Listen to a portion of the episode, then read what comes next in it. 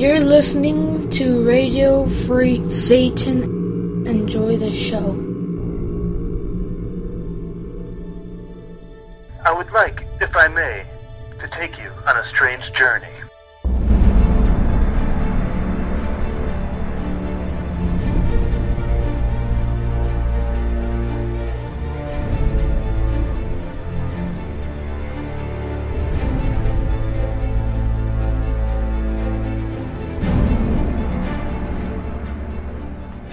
New Year! Woo! All right, it's a new year. Uh, yeah, that's that's what I'm supposed to do, right? Scream for the new year. oh, it is a new year, and this is year two of 9sense. Welcome. I'm your host, Adam Campbell. 9sense is a satanic perspective of our modern world, and it's great to have you. It is. I'm changing the beginning of the show a little bit. That song you heard at the intro, new for 2012 or year 47, Anno Satanis. I've updated the logo a little bit for 9sense, uh, refreshed it a little bit. It's going to be very, very reminiscent of the old one, of course. I don't want to change things up completely, but it is a new year, and with it must come some form of, uh, I don't know, regeneration, or if not regeneration, then just refreshing. 9sense is going to be around for many years to come, and I just want to make sure that everyone gets the most out of it they can, and that means not leaving it stale and stagnant. Now, because I'm a graphic designer, that means I'm going to be doing alterations. If you go to the website, 9sensepodcast.com, you'll notice the content is the same, though I have archived quite a bit of it. The new year brings with it new feelings, new interactions, new perspectives, and, okay, well, maybe not new perspectives, but new everything else. I've also have a dedicated 9sense podcast.com host. Uh, before I was sort of piggybacking my own personal uh, design website. So expect that uh, there's going to be more dedicated, more powerful uh, downloading capability. And like I said, a lot of the old content from last year is going to be archived, but it's still accessible. Go to the website and you'll be able to find it uh, in the respective places. Uh, the RSS feed has been archived, but you can also find that um, through a different RSS feed. So, you know, there I had a lot of really great episodes last year, uh, some of which I don't want anyone to not be able to find. Um, because I think they're worth listening to. The Greater Magic episode was amazing. I still think the holiday episode was a lot of fun. My birthday episode, though not many people liked it, I thought it was amazing. Uh, some of my most downloaded podcasts uh, Kevin I. Slaughter, uh, Reverend Brian Moore, um, Warlock Joel Gausten. All of those are still available. You can just go to that alternate archive RSS feed and get them there. I'm not going to be posting that on iTunes. It's going to be like the 9sense Interviews RSS feed. You're going to have to go to the website to get it. Uh, once you do have it, though, subscribe to it, download as many as you want, wherever you want, and, you know, share them. Spread the word, as it were. Oh, this year is going to be amazing. I've got so much really exciting stuff. Um, but first, let's target uh, Radio Free Satan for a second.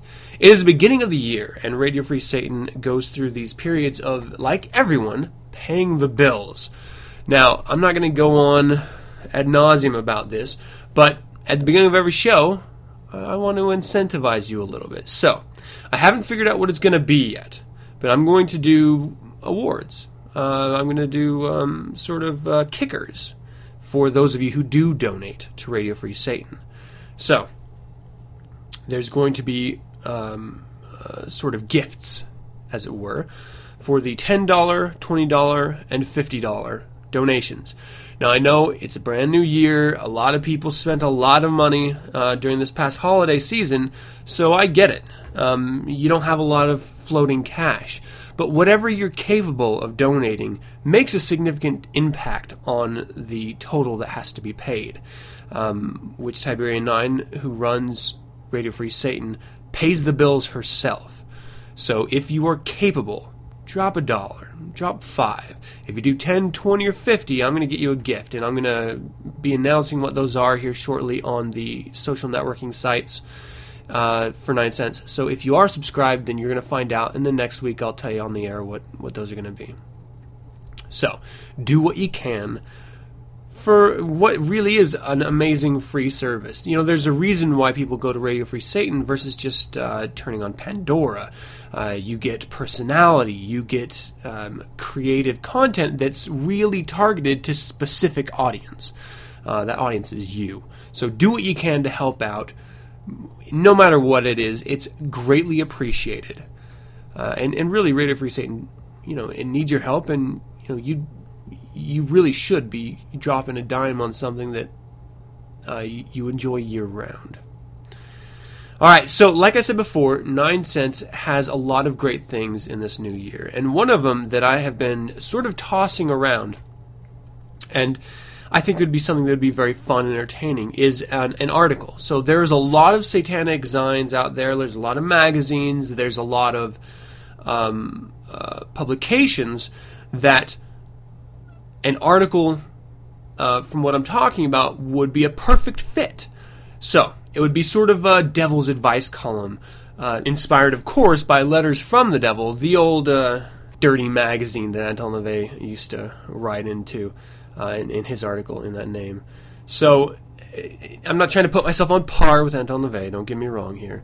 Um, I just think that uh, I can bring a creative, entertaining take on individuals' uh, questions or comments or whatever. So if you think it would be worthwhile, because I have to reach out to you in order to do this, if you want to see this happen, well, that means every quarter I need about three to four letters, uh, questions, comments uh, from you, the listeners if this is something that you would like to see in the future, you would like to see in print, uh, spread around, maybe promoting not only on a sort of backhanded way 9sense podcast, but more importantly, the satanic perspective, uh, then uh, write in, you know, send it off. Let me know because I'm not going to do it without your support because, quite frankly, I can't do it without you. Uh, but I think it would be fun. I think it would be really entertaining. And uh, I think together we can make something happen that would be pretty exciting.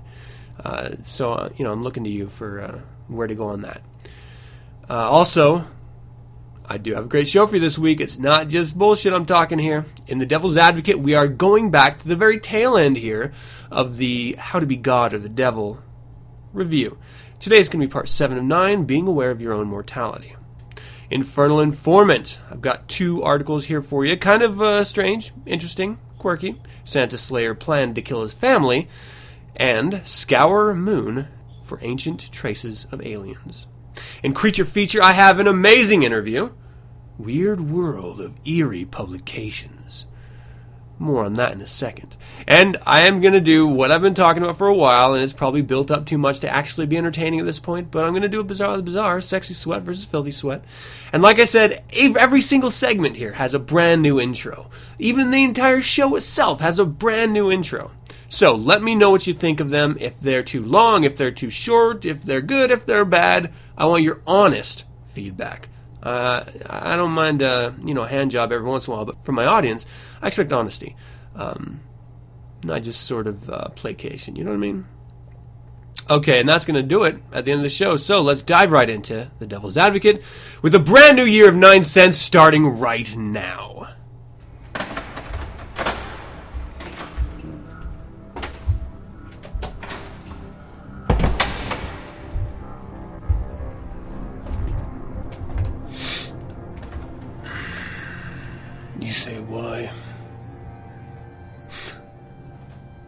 Say why bother?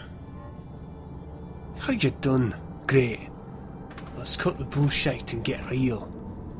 Why this purity you feel about evil? For Christ's sake, why? They don't lie to me. I guess, Father.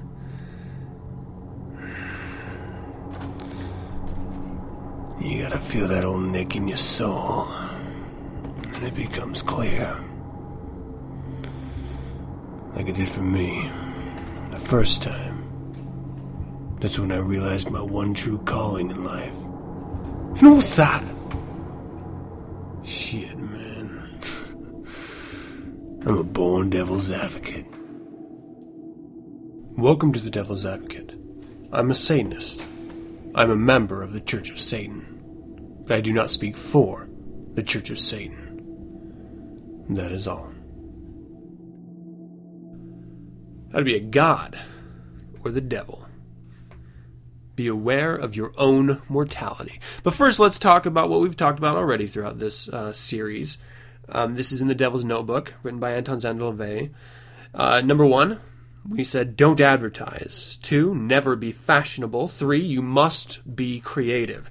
Four, you must have style. Five, a sense of humor is a must. There's a lot of musts. Six, always harbor some doubt, even about yourself. Seven, be aware of your own mortality, and that's today's being aware of your own mortality. In the entire known span of mankind, we have had thousands of gods live and die. You know, we like to think of gods as these omnipotent, eternal creatures, but in reality, they are quite capable of death. If not by someone else's hand, then by time itself. When Friedrich Nietzsche says God is dead, what do you think he was meaning by that? Because he certainly was declaring the idea of a Christian God being dead. But if a Christian God is infinite, if gods themselves are infinite, are they ever really gone? Neil Gaiman wrote a book called American Gods, which brings an interesting perspective to the idea of a deity.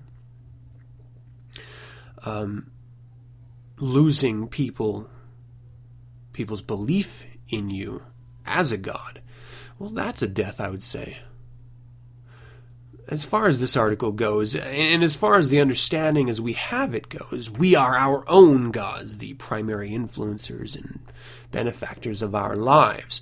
If we succeed, it is because of the work that we put into it. If we fail, it is because we did not put that work into it, or there was someone else better than us. These are things that we have to understand and work through in life. Nothing wrong with it. But it's important knowing that at some point your life is going to be over. You are no longer going to be a God. And being aware of that, understanding that, makes the time you have with those around you and in the world you're in that much more important. And I've actually had a show on this very topic. Uh, some of what I covered in, in the earlier show is worth repeating. What makes us a God is our very different, non herd like third perspective that we use to influence the world around us. Being aware of our own mortality allows us to focus on our lives, on the way we interact with the world a little bit more. I mean, if there's endless days on the horizon, why are you even concerned with what happened today or what you're going to do tomorrow? It is that end point, our own deaths, the death of a god.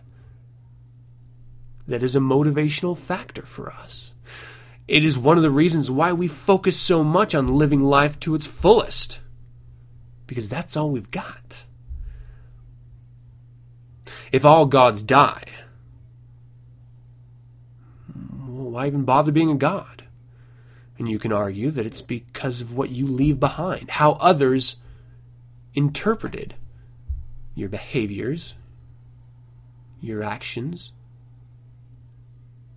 even your own demeanor, how you carried yourself. All of that influences other people. And you may not be concerned with it, but sometimes it's someone you love and really look up to or looks up to you, your own children, your spouse, your friends, coworkers, peers. And every little bit of it matters because that's the only thing that's going to keep you going. That's the only thing that when time catches up, mortality ends, that's how you live infinitely. As Anton LaVey put it, in the brains and sinews of those who loved and respected you. Yeah, yeah, there's an end. There's also a way to live forever. But it's through others that you do it. So remember, your mortality and being aware of it is a huge part of being a real, true, powerful, satanic God. Live up to it every day. It's the only chance you've got. Let's move on to the infernal informant. Listen up! Listen up! KL Good news! There's no devil! Bad news! There's no heaven! There's nothing to see! I'm your federal informant! All right, this is an article, the Sydney Morning Herald uh, World, uh, December 29th is the date, 2011. Santa Slayer planned to kill his family. A disturbed father planned to kill his family when he walked into Christmas celebrations with two handguns hidden in a Santa suit. U.S. police said as friends mourned the seven people slain. His family appeared to have no clue that Azazola Boba, Yazdapana, 56, had snapped. I'd say anyone you give a name like that to at some point is going to snap. I mean, you should just sort of, you know, it's it's coming. You can feel it in the name. There's no signs of a struggle, said Sergeant Robert Eberling of Grapevine, Texas Police. How can there be signs of it? The dude walks in and shoots people. Of course, there wasn't a struggle. They didn't even think he was going to do it. Yazdapana had been separated from his wife for months and was squatting in their old house after a bank foreclosed upon it. The family's financial problems also included several bankruptcies. He arrived at his wife's apartment about 11:15 a.m. on Christmas Day and did not pull out the guns until after his sister-in-law arrived with her husband and daughter a few minutes later. So he was it wasn't good enough to get his own family had really include that in-law. I'm not surprised if you're if you're a married individual. I'm sure you can uh, appreciate uh, someone murdering their in-laws. It's just that it's it's so crazy and absurd that he would wait, drumming his fingers with loaded guns under his clothes for them to come in. His niece even sent out a text message saying Yazda Panah was trying to be Father of the Year before the shooting began, NBC News reported. You know, I'm guessing in a text message, you don't do that full name. What do you think comes up when you try to type in Yazdapana? I mean, uh, Yahtzee maybe? Like it tries to auto spell correct it? I'd say Yahtzee. Maybe Yeti. You know, like that abominable snowman type creature. I, I think maybe that. Police rushed to the apartment building after receiving a call at 11:34. Wow. In which someone who was gasping for breath, said, Help! Help! They found seven bodies near the Christmas tree where the family had apparently just finished opening their presents. Police said Yazdapana killed his wife, Fatime Rahmati, 55, their children Nona Yazdapana, 19, and Ali Yazdapana, 14. Rahmati's sister, Zohre Rahmati, 58, her husband, Mohammed Hossein, Cyrus Zare, 59, and their daughter, Sarah Zarai, 22, before turning the gun on himself. They all had gunshot wounds in the head, and it appears they were killed in rapid succession. Cyrus Zarai was also shot in the chest and abdomen. A classmate of his children described Yazdapana as conservative and very protective of his family. Aziz had weapons for protection and cameras in the house, said Allison Baum, 18. He was very upset when the mother moved out, she said, adding that he also didn't want his teenage daughter to date and restricted her mobile phone use. Na- I wonder if the texting plan was in that. Do you think maybe she just texted a lot and that's what kind of pushed him over the edge? I mean, a neighbor said she had been worried about a man who was harassing his daughter and asked them to keep an eye out for the white pickup truck, as he's told us that he had a gun and would not hesitate to use it to protect his daughter, Carrie Stewart said. We think that after that he might have carried the gun with him all the time.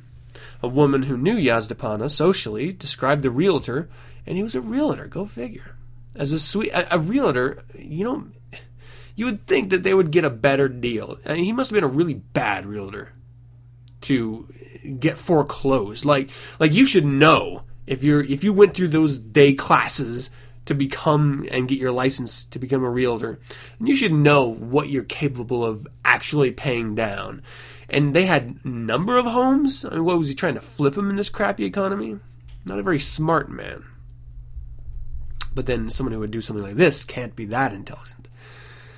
All right, let's see here. A woman who knew Yazdapana socially described the realtor as a sweet man who never spoke of family problems.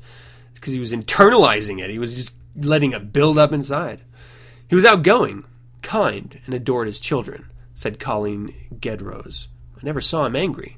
A memorial service was planned for 5:30 on Wednesday at a park in Grapevine by friends who set up a Facebook page in memory of the two families. Words can't explain how tragic the loss of uh, your lives have been. You are all wonderful, amazing, and loving people with such big hearts. You will all be forever missed and will always have a place in all our hearts, the mourners wrote. All right, so that is the article. And why did I put this out here? Um, ever heard the term wolf in sheep's clothing? I kind of feel like that's what this is. You had this man who was conservative, uh, not a very good businessman, not a very smart man. Loses his home, loses his wife, loses his mind. Sort of reminder. I think it's a lot easier than people like to think to go from being on top to being on the bottom in life. You know, it really only takes a couple things to turn. You know, that whole chaos theory, a, a, butterfly flaps its wings miles away and affects events in the other half of the world. Well, that's really not that far off from reality, I think.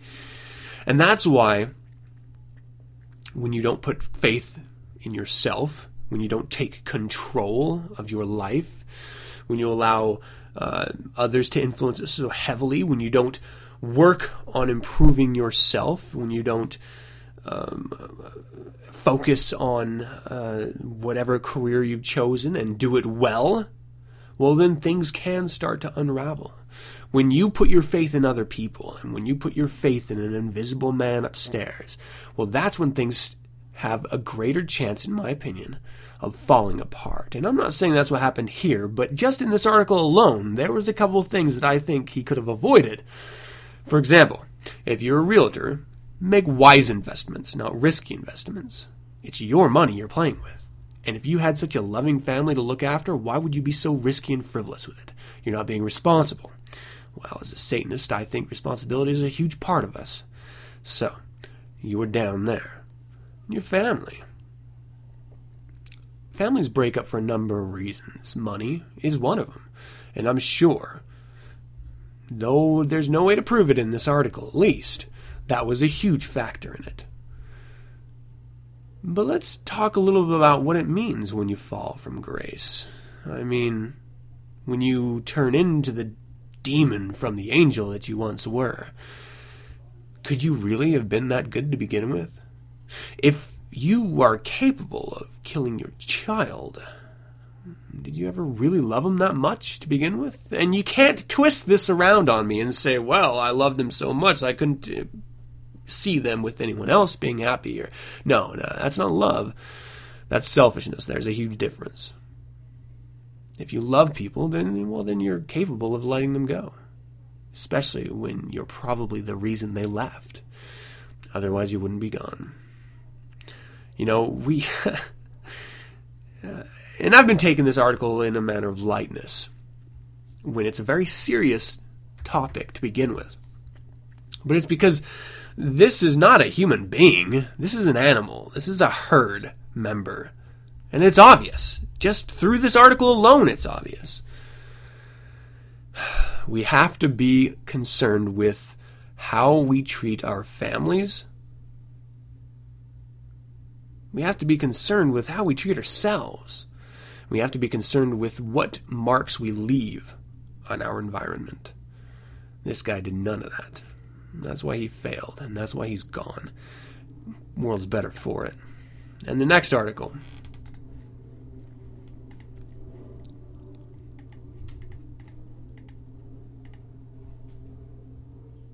This is from The Guardian.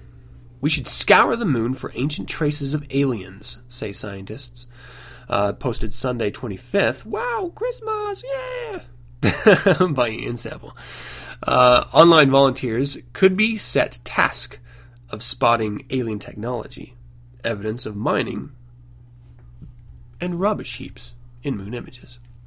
Hundreds of thousands of pictures of the moon will be examined for telltale signs that aliens once visited our cosmic neighbor. If plans put forward by scientists go ahead, passing extraterrestrials might have left messages, scientific instruments, heaps of rubbish, or evidence of mining in the dusty lunar surface that could be spotted by human telescopes and orbiting spacecraft. Though the chance of finding the handiwork of long gone aliens are exceptionally remote, scientists argue that a computerized search of lunar images or a crowdsourced analysis by amateur enthusiasts would be cheap enough to justify given the importance of a potential discovery. Professor Paul Davies and Robert Wagner at Arizona State University argue that images of the moon and other information collected by scientists for their research should be scoured for signs of alien intervention. The proposal aims uh, to complement other hunts for alien life, such as the search for extraterrestrial intelligence, SETI, which draws on data from radio telescopes to scour the heavens for messages beamed into space by alien civilizations. Although there is one tiny probability that alien technology would have left traces on the moon, in the form of an artifact or surface modification of lunar features, this location has the virtue of being close and of preserving traces for an immense duration the scientists wrote in a paper published online in the journal Acta Astronautica.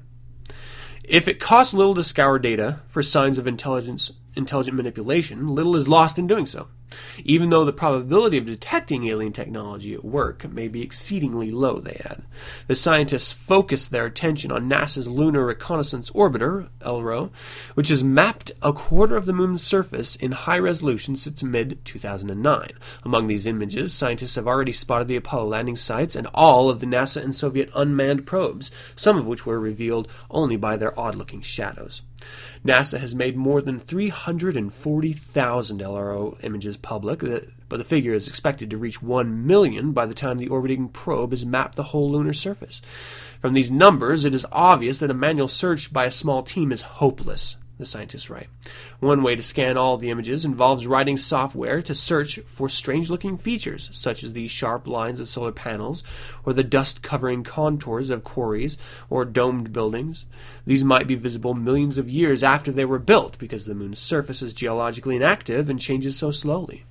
The seismometer on NASA's Apollo 12 mission detected only one impact per month from roughly grapefruit sized meteors with a 350 kilometer radius. According to Davies and Wagner, it could take hundreds of millions of years for an object tens of meters across to be buried by lunar soil and dust kicked up by these impacts. An alternate approach would be to send tens of thousands of amateur enthusiast images over the internet for examination, though this could lead to disagreements over what, what constituted as unusual and potentially alien feature. The easiest artifact to find would probably be a message left behind intentionally that might be held in a capsule and left in a large fresh crater like Tycho in the moon's southern highlands.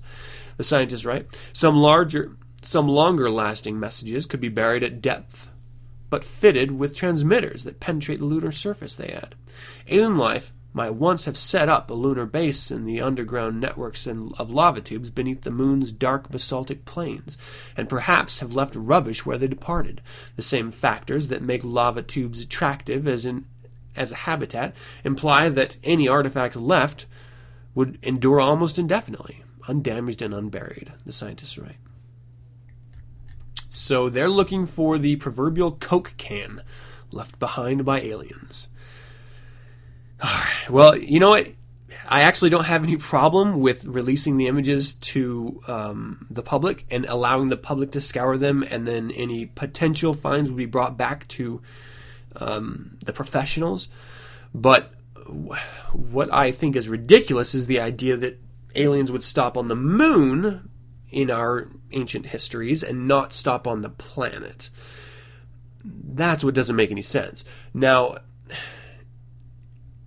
if for any reason an alien species would, in the tiniest of number chances, come to our solar system and into our planet area, um, why would they set shop on the moon? Like, I understand, you know, it's a good way to observe but that's if you're on the Earth facing side. So if we're talking the dark side of the moon or the northern and southern hemispheres of the moon, I mean, it's not you can't observe the Earth from those locations and you're quite literally hidden.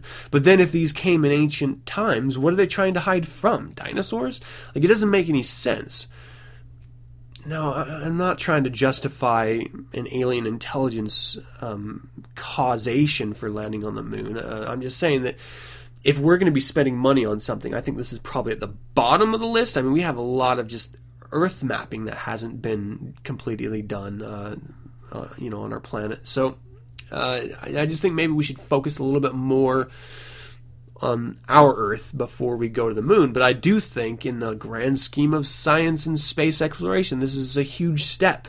Uh, maybe we could focus a little bit more on getting to the moon and setting up our own base, uh, so we can start launching out into you know the outer universe, as it were.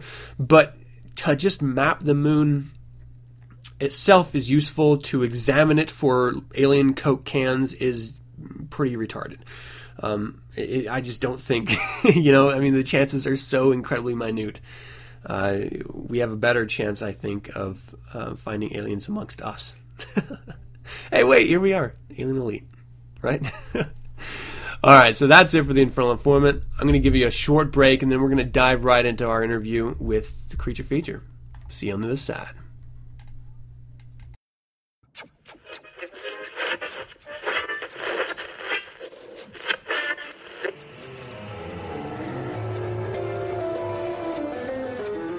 Prepare for incoming message. Prepare yourself for Deep Six Radio.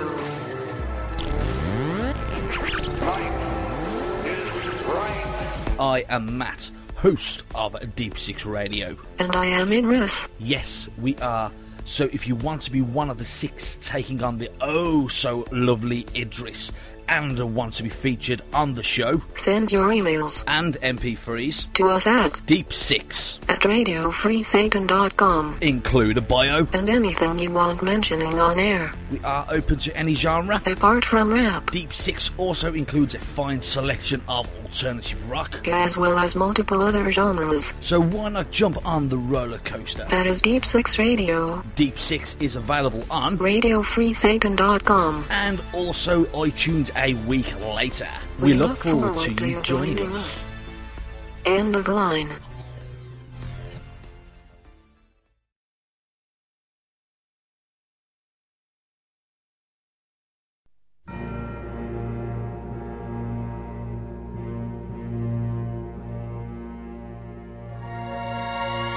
Are you looking for music from the 80s and the new wave, post punk, and other hits? Jay Nothing, the host of the Metro, will take you back to the 80s with songs that made the decade of me so memorable. Get the weekly updates at RadioFreeSatan.com. And remember, Hail Satan.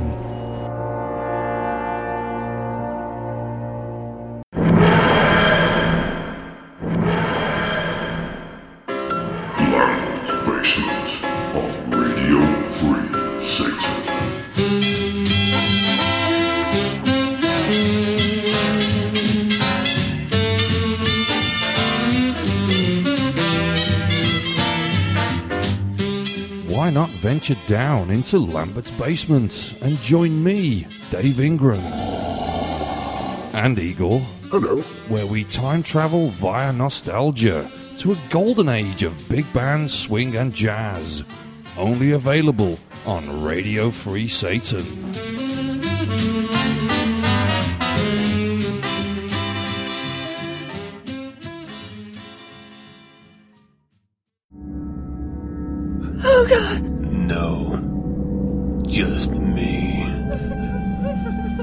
Did you know that after the heart stops beating, the brain can function for well over seven minutes? We got six more minutes to play. Why are you screaming when I haven't even cut you yet? Welcome to Creature Feature.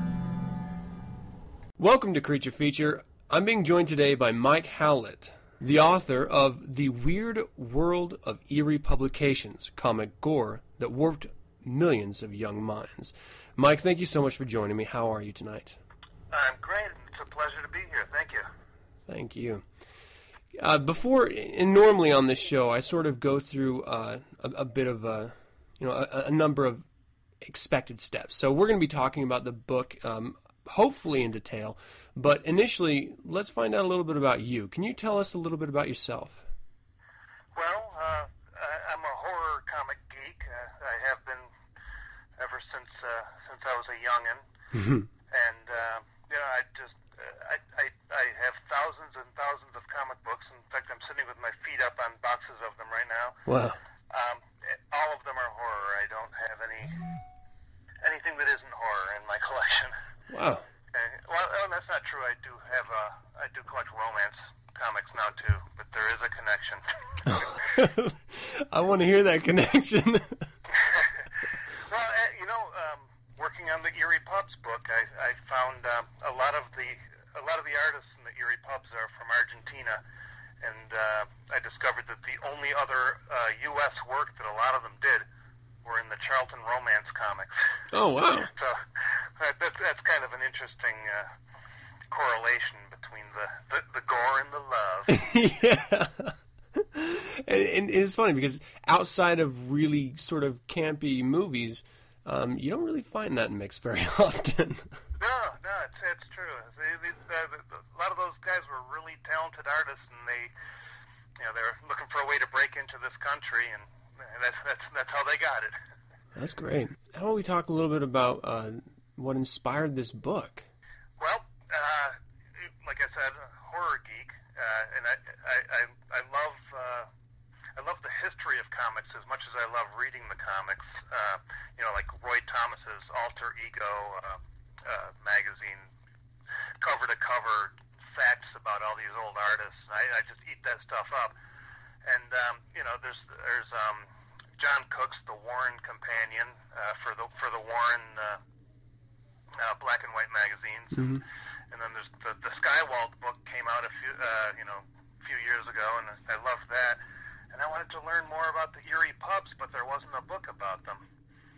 Uh, and uh, a, a, a slight mention in some in some of the other uh, horror books, usually know, pretty disparaging remarks about them, like uh, like James Warren saying he weeps for the trees that were cut down to make the paper. but uh, uh, and so I just wanted to learn something about them, and uh, I, I was initially going to write a, in, um, uh, a short piece for um, Peter Normanton's From the Tomb fanzine in England. Oh, wow. Yeah, and uh, I, I, the more I looked, the, the bigger this thing got, and uh, it, everything kept branching out in, into new uh, discoveries, and I, I, I called Peter and said, I, I, I might have a book here, Wow. because digging and digging, it just got fascinating.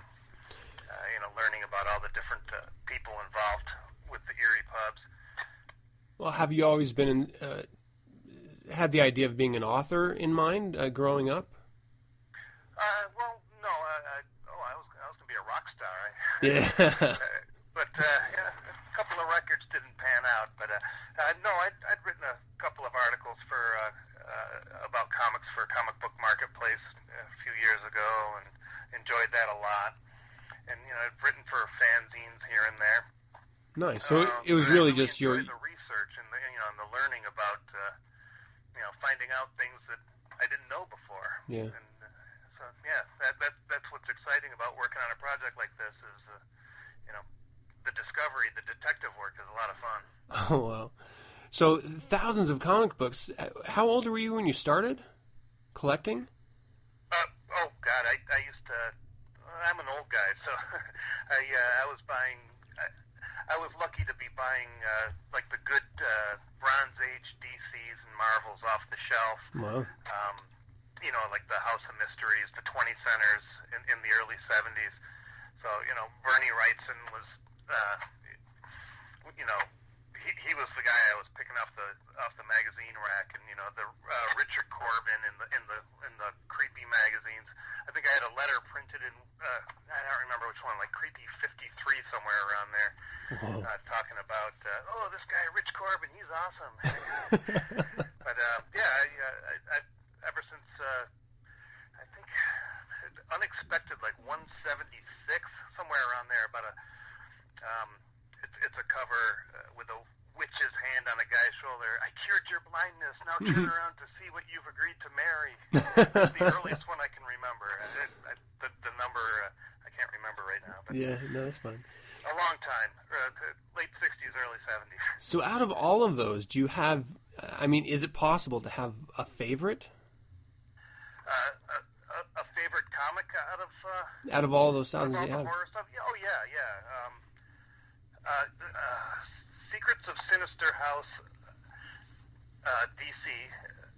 Uh, one with a um, with a kid riding a giant red fire lizard on the cover was my favorite because um, I don't I don't know it just it spoke to me in all the right ways. I love I love love love animals and lizards and snakes and things. So in this one, the bullies were giving the kid some crap and uh, they and they threw this lizard into the fire and it's like oh no. and, and of course it comes back and he gets his revenge on the Yeah. bullies. Dun dun That, that kind of stuff speaks to you when you're a kid. Oh, absolutely. I still love that one. And and then of course uh, uh, I discovered the ECs a few years later and went back and got all those when they were they were reprinting them in '72 or so, and I got my first look at some of those uh, Tales from the Crypts and the Haunt of Fears and Very cool. um, Haunt of Fear. Uh, the one with uh, Horror We House by You on the cover's got to be one of my favorite comics of all time too. Wow. So, how long did it take you to um, collect, or or how long were you researching to collect enough before you realized, wow, I really do have a book on my hands? Uh, well, with the Eerie pubs, you know, fifteen years or so. I, I like like like most uh, horror comic collectors, I, I liked the Warren stuff and the Skywald stuff, and I had a few of the Eerie pubs laying around, and I kind of snobbishly looked at at them as not as good. Yeah. you know they were cheaply produced. But uh, once once I got the bug and I tried and I wanted to have them all, um, it, I, I was well into the book before I think I I got them all. And you know something could still pop up now, and I wouldn't be surprised the way they produced things. But um, from start to finish with the book, it was about six years of of research and and poring over it every day. Wow. And, and that was, you know, that was once I realized eh, these things are are weird. Yeah. not only is that the title of, of uh, you know of their flag, it's not only their flagship title. They are weird. They, you know, the over the top gore and the really low production values, and they just seem kind of dangerous. Yeah. So, I mean, that's that's a, a large chunk of your, your time and, and a good portion of your life devoted to to research and, and building this. Were, were you doing um, this with the idea of of sharing this passion of yours with everyone else, or were you just doing it for your own? You know, you know, nothing wrong with it. A, little selfish need to have a collection all in one place. Oh well, uh, well, the collection certainly is my own selfish need. But once I, once, you know, once uh, once I learned, I I started learning some great stuff about this company, and and yeah, you, you start thinking you might have a book, and uh, yeah, you want to share it, you want to, uh, you know, contribute a little bit to the, uh, you know, to the collective knowledge of the history of the medium. Yeah. Uh, you know, just like uh, you know Roy Thomas does every month with Alter Ego and and some of the great uh, you know comic books, uh, comic um, books about comics that are on my shelf. And, you know, yeah, it, it, it's an honor to to find something and contribute it in, into the into the world. Nice. Uh, and you've done a stunning job here. Um, let's do a little bit of a primer here for the for the publication for the book here. Who is Myron Fass? Um, Myron Fass um, was a, a golden age artist. He, he worked in the factories, uh, you know, the Iger shop, and uh, he, he was um, he he was a capable artist. Uh, some people don't think he was that good, but I, I like some of his stuff.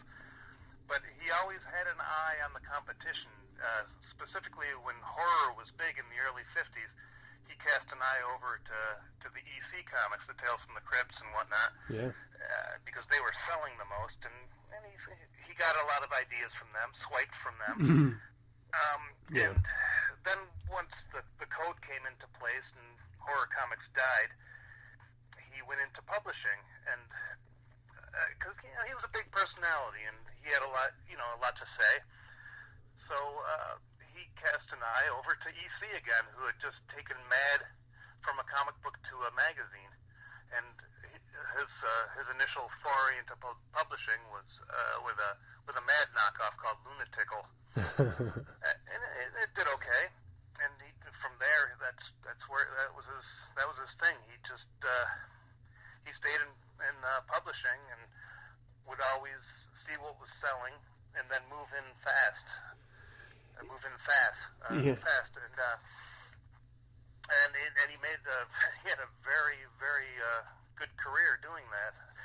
Uh, staying one step ahead of all the other imitators. He was never an innovator, but he was one of the best imitators out there. So you say he was never an imitator. Is there anything that can be said? Well, this is definitely original Myron Fass. Oh, well, I, uh, yeah, okay. Uh, the the UFO magazines that were really popular in the seventies, th- Mhm. those were all his. Oh yeah. Um, because there was a there was a UFO phenomenon, and uh, Yeah. you know everybody. Oh, I saw something over you know over the state house in the sky. Yeah. So, uh, so, I guess as far as publishing UFO mags, he was he was the guy to beat. And the Shark magazines, Jaws was popular. He uh, he started uh, publishing the Shark magazines. But the things he's he's most known for are all you know the Eerie publications were knockoffs of uh, the Warren magazines because they were popular. Yeah. He had countless uh, uh, you know girly magazines because Playboy was popular. hmm Um, he, he he he was he was a great imitator, and uh, and he put things he put things out fast and cheap, and uh, and never looked back. Nice. Uh, do you think he had a lot of legal issues going through his career? Uh, there was a few, um, but they weren't they weren't the um, you know I hate to say the word plagiarism, Mhm. but uh, all of the Eerie you know ninety five percent of the Eerie Pub original stories were nicked from fifties horror comics. You know the the panel for panel, uh, you know the dialogue just redrawn.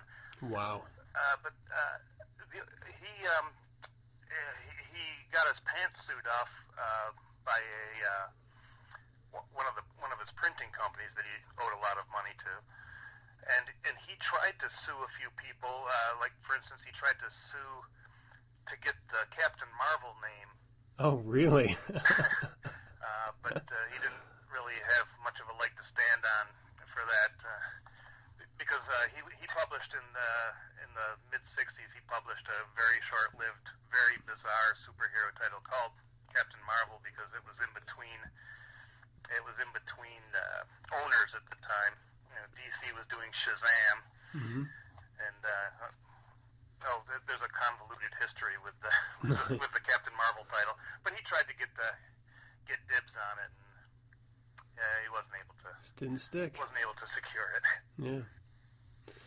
So, um, what about Carl Burgos?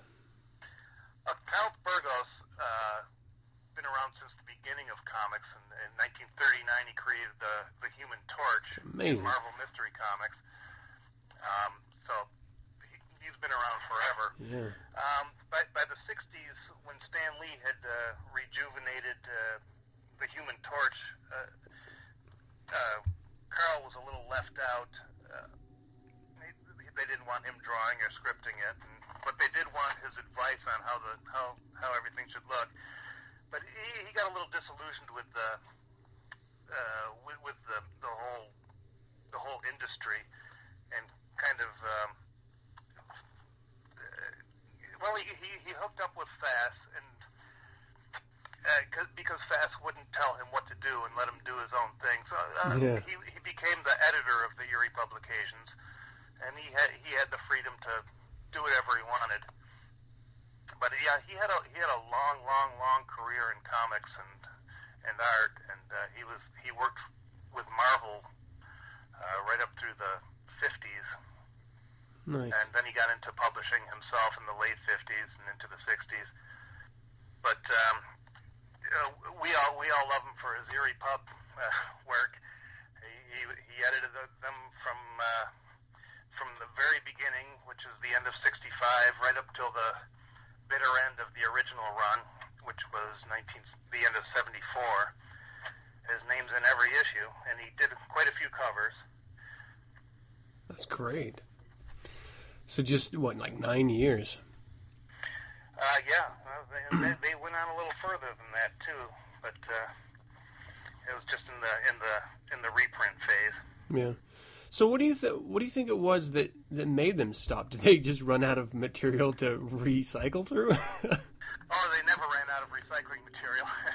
uh, well, at, at the end of '74, uh, the the market kind of imploded. Um, there was Warren, Skywald, uh, the Eerie pubs, and then um, Marvel came in uh, with with five or six brand new titles, and you know Marvel when, when they have the money to Yeah. put out a lot of magazines, and the distributors, uh, you know, they'd sold a lot of magazines over the years, and the distributors were more likely to uh, put the Marvel things on the shelf.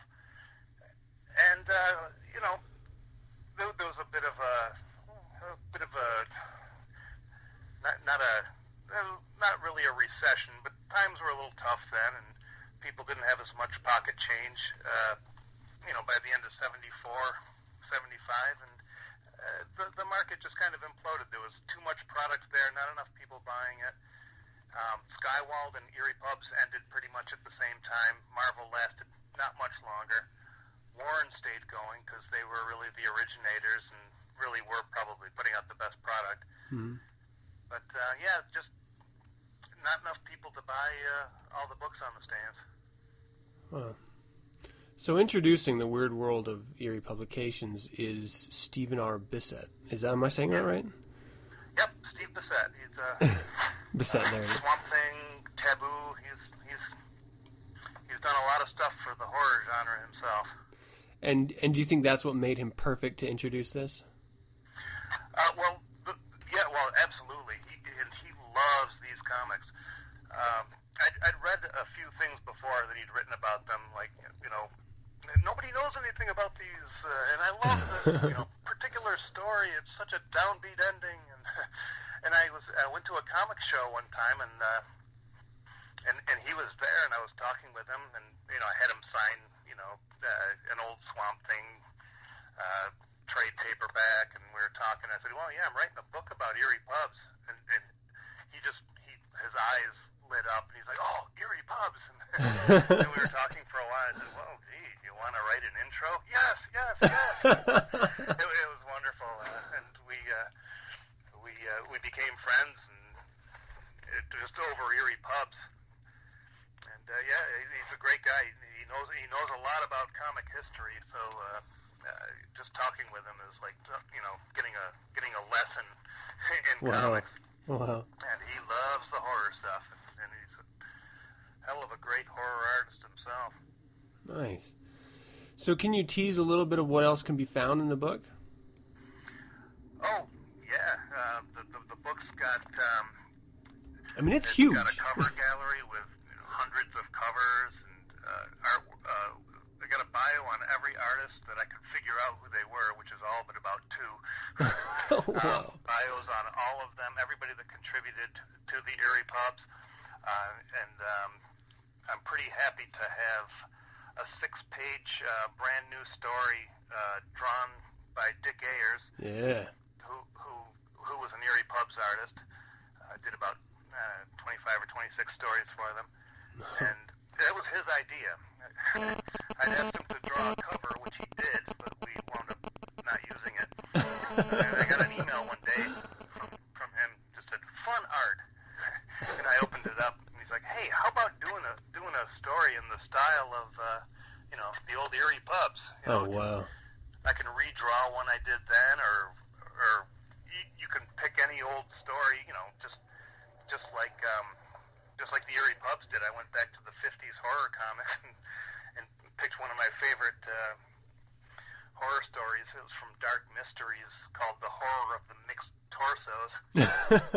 and uh, I, I, I, I sent the outline to, to Dick. I, I, what I did is I Xeroxed the, just Xeroxed the pages, you know, copied the pages and sent them to him. And, and I get these little updates from him. Oh, this is just like working for Myron and Carl. this is great. and yeah, he did a, a six page, his interpretation, a six page uh, story. That is That- that's- great. It's really, I'm, I'm pretty proud to, to have gotten him, or his idea, but Yeah. have him do a story for it. Well, I mean, the book is really solid too. How do you think? Uh, how do you think it can be sold um, at such a reasonable price? I mean, this is a huge, huge, solid volume of of history. Yeah, well, yeah. Uh, thank you. it's uh, well, it's a, it, it is a beautiful book. Uh, Feral House uh, put out just gorgeous books. Uh, uh, I, I'm so happy that they wanted to put this out because they have they use really, really beautiful paper. You know, with big, you know, uh, just the saturated inks and Yeah. uh, quality stuff. Uh, l- luckily, they thought it was a it was a good subject, and and they, they agreed that it should have this deluxe treatment. Nice. It, it, it's a pretty pretty pricey book. It's it's a thirty two ninety five cover price. You can obviously get it on Amazon for just a little over twenty. But um, I, I, I- thank you. Uh, I, I think it's a, it's a it's a beautiful book. It's a good coffee table book. Colors pop. Um, uh, Yeah, and it's it's sort of one of those by- things that if you're if if you're really into, I mean, just horror genre itself, whether it's uh, comics or even movies or I I mean, hell, music, you know, Yeah. you know, punk horror or anything like that. I mean, this is what inspired all of that.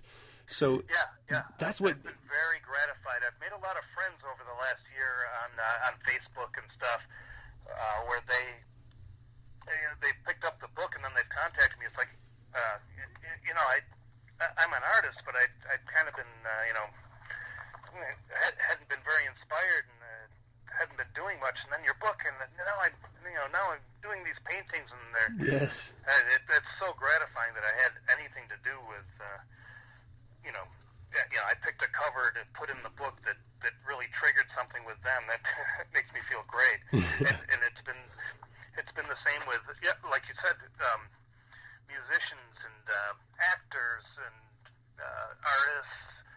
Uh, these a lot of a lot of people I've talked to over the years have cited these these magazines as inspiring their craft in one way or another, for better or worse. yeah, yeah. but you, you know, it, it really uh, it really fueled their passion for for the horror genre. and and this is actually an award-winning volume as well, right? Yeah, yeah. We um, I, I got an email from uh, the publisher, and they forwarded me uh, an email they got that. Uh, Congratulations! Your book, The Weird World of Eerie Publications, was the grand prize winner at the Hallow- the Halloween Book Festival. That's I'm like, awesome. ah, that's cool.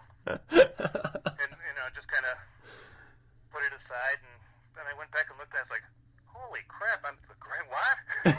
and I read it closer, and and uh, I, I called the guy who had sent the email, and he's like, yeah, this is like it's our it's a first. It was part of the uh, Aliens to Zombies convention in Hollywood. It's the first year of the Halloween Book Festival, and uh, and they they they flew me down there to pick up an award and say a few words. I was like, wow, That's amazing. incredibly humbling. I was I was there with uh, a lot of other uh, horror writers, and yeah, it was uh, it was a, it was a lot of fun. So, do you think that that may have, I don't know, inspired you to do a, another project similar to this? Uh, well, not just that inspired me, but I I had I had a lot of fun uh, working on this, and the uh, you know the more I learned about the cover artist Bill Alexander, the more I the more I found what a incredibly weird and varied career he had, and I've been uh, I've been compiling stuff on a potential uh, uh, book about him, and not just his horror uh, art, but he did he did um, record labels back in the fifth in the forties uh, for for a small record label that had a cartoon on every uh, a different cartoon for every song. and uh, and then he worked for Irving Klaw in the '50s. You know, with the you know Betty Page and the, Yeah. the bondage cartoons. Oh yeah. And then uh, he went into some really bizarre adult books uh, concurrently with the uh, Eerie Pubs. Some of it will just curl your hair. It's really strange stuff. But, uh, I'd, I'd like to learn more about him and see if I can find some family members to fill me in about his life because his his his portfolio is incredibly interesting to say the least. Yeah. And I still have um, I still have an index that never fit into the book where every issue is um, um, uh, talked about with uh, full credits and Wow. and notes uh, that I'll probably just put into a, a Lulu book one of these days or whatever that uh, online publication. Yeah. Lulu? Yeah, yeah, they do. You might have to edit my uh, No, my no. ignorance here. You're good. Yeah, But, uh, that is right. uh, I'd like to make that available for anybody who um, would would like to know the full credits to every issue. So, do you think you see a resurgence in interest in in the horror and comics genre, particularly? Uh, yes, uh, in in some respects I do. Uh, Dark Horse is uh, redoing Creepy now, and it's very good. Nice. Um, every every few years, there's always somebody trying to start up, um, you know, a new black and white magazine. There, there's a lot of independent guys um, putting out um, uh, horror anthologies. So that, for me, that's what the horror stuff is. It's the anthologies. Mm-hmm. You know, the continuing characters are are great. You know, but I, me, I don't have the I don't have the attention span to to to, to follow continuing characters. I like the you know three or four stories per issue. You know, six or seven pages. Shock ending. You know, the Tales from the Crypts, the Eerie Pubs, the Creepies, of the Eeries. That's you know that, that that's horror for me. Yeah, I mean, I was going to ask because, you know, when I was growing up, it seemed like it was all brand oriented, uh, as far as like magazines like your Hellraiser and stuff. So, Right. i i it's it's I think rare, at least when I was growing up, to find an anthology version. But it's it's nice to see that you know there is an interest in that it is something that may be coming back. Do you think you're more interested now? I mean, you're sort of a comic aficionado, if I can say. is do you think there would you be more interested in an old school revisit version of uh, a horror comic, or nowadays it seems like you know everyone's doing uh, graphic. Well, not everyone, but a lot of people are doing um, really computerized, you know, artwork for their comics and stuff. Would you prefer to see sort of that, that hand drawn old school black and white, or, or are you happy with the way comics have really evolved? Um, truthfully, I am so old school that I don't really pick up any of the new stuff Oh, except for creepy. Um, and there's a there's a gent named Jason Crawley who puts out the Bloke's Tomb of Horror, who, who, who who's doing it old school, black and white, and self-publishing. It, it's some pretty good stuff. Anthology format. That's that's what I'm looking for. I, yeah, I like the I like the old stuff. I, I and, and there's luckily there's so much old stuff out there that you know I'll never have it all. Yeah. I'll never be able to read it all. But uh, the hunt is is always on for you know the good old '50s comics, and uh, a lot of that stuff's being um, you know uh, archived now, uh, coming out in slick slick hardcovers. And, Yeah.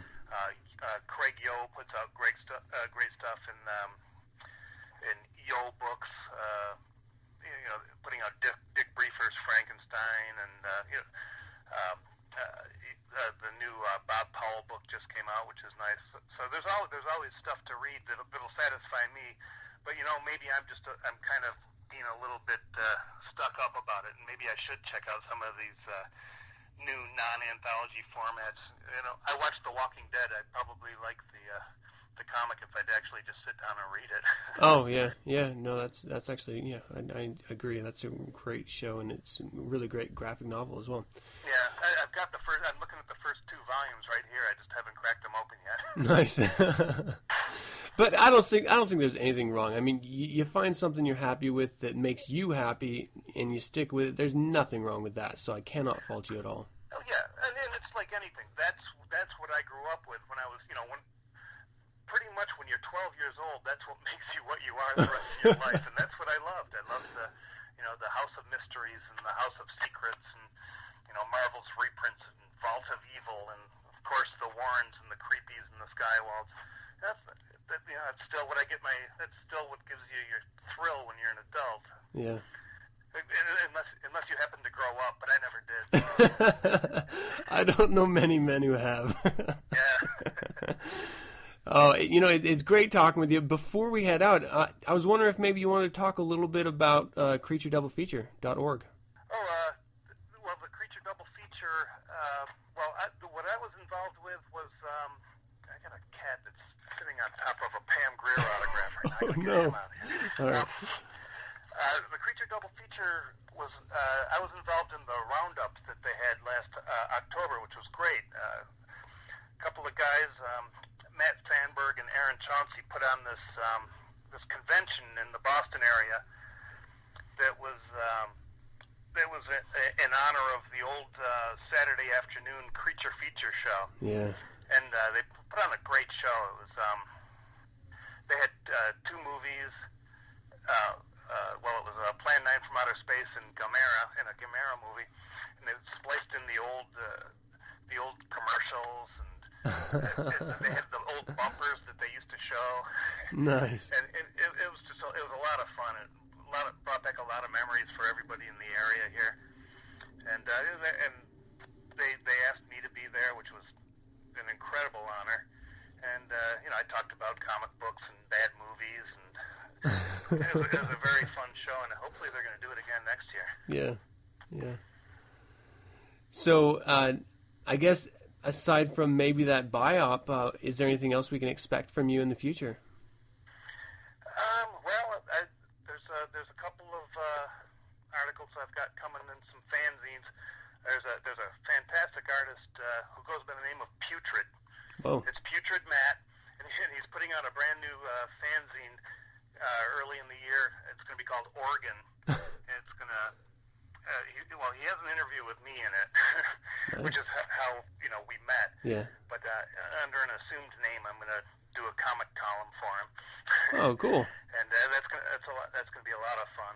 Uh, the guy's a phenomenal artist, and uh, I, I wrote a couple of uh, stories that uh, I'm looking to finish up and get illustrated, and maybe get into you know one of these anthology format magazines that hopefully keep popping up.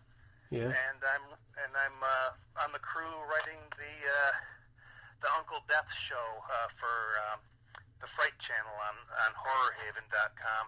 He's uh, he's a he's kind of a old old school horror host. Nice. Uh, trashy B movies. Yeah. Oh, that's great. Uh, where can people go to find out about uh, the different things? You had mentioned Facebook, so so you're definitely on Facebook, um, and just look up the Weird World of Eerie Publications. There is is there anywhere else that is a good hub, or is that pretty much the best? Um, you know, I, uh, I I had a couple other things going, but the Facebook page is really hopping. Uh, people uh, find me there, and uh, you know, uh, people got big, people posting their collections and their favorite covers, and Yeah. it's a it's, it's a pretty fun crowd. So yeah, that's pretty much where I I sit, and it's also free. So Yeah, you can't argue with that. you can't go wrong with that. Well, uh, Mike Howlett, thank you so much for joining me, and everyone out there listening. The Weird World of Eerie Publications, that's going to be the perfect holiday gift for any of your friends or relatives or family, immediate family, that are really interested in uh, the horror genre, comics, movies, music. It really spans the gamut, and this is this is original inspiration type stuff. I mean, this is stardust for all that. So so keep it in mind. Check it out. yeah, no problem. Thank you so much for joining me, uh, and I hope you know in the future when you put out uh, maybe that biop or some of the other projects that you had mentioned, maybe you can come on and we can talk about it and you know share a little information. I'd be happy to, Adam. It's been awesome. Thank you. This is the kind of stuff that my wife's like, "Oh God, are you still talking about this?" it's my pleasure. I'm having a blast. All right, have a good night. Okay, thanks, Adam.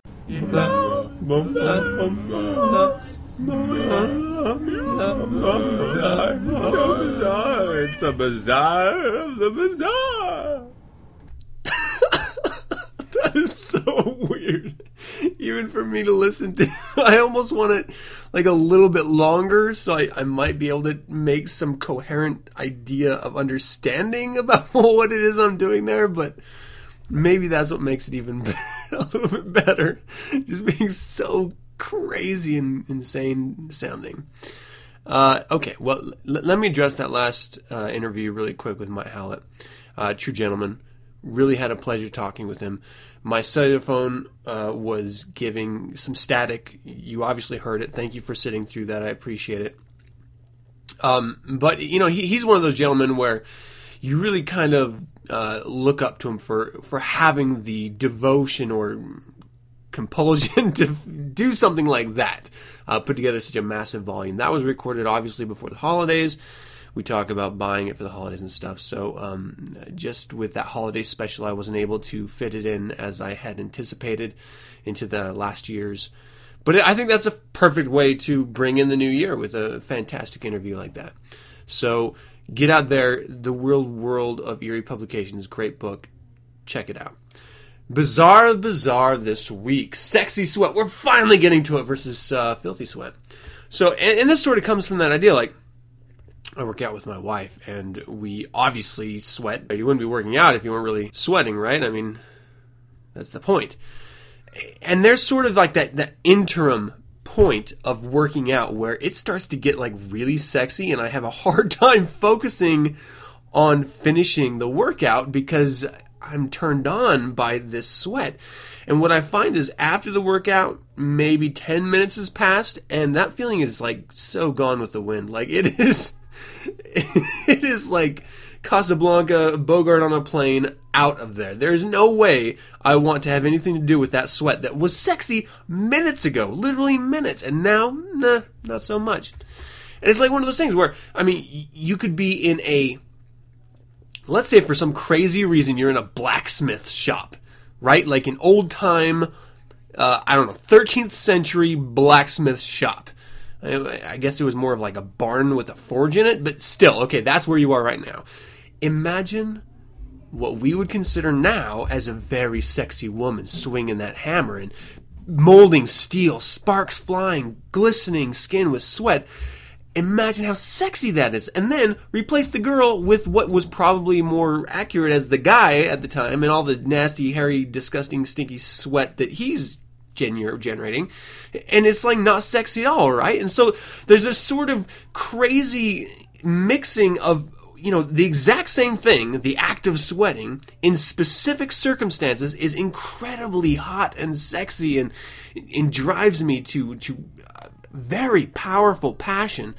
And the other one is the exact opposite, where it's just like, I, I could, if I had focused a little bit harder, puke at the idea right? I mean, it's just this crazy sort of intermingling, sexy sweat versus filthy sweat. And there's gotta be like an over under of time. So you start your workout and you have, what, five, ten minutes into the workout, you start sweating. And that's, from that point, it's sexy until the very end of the workout when suddenly it, it's just like disgusting and stinky and you have to take a damn shower before you touch me type deal, right? And, and it's like, I mean, if, if you're getting anywhere near someone's unmentionables at that point, you know, in in that window, that over under window I was talking about, that's a good time to be there. But the, and I don't know if it's like once the air hits it, like cool air, and it starts to like not become active sweat anymore, and it's just sort of like it's sort of like like water. Like you you have water coming down a mountain and that's like fresh and sparkling. You want to dip your head in it when you're hiking up a mountain because that's the best water you can have.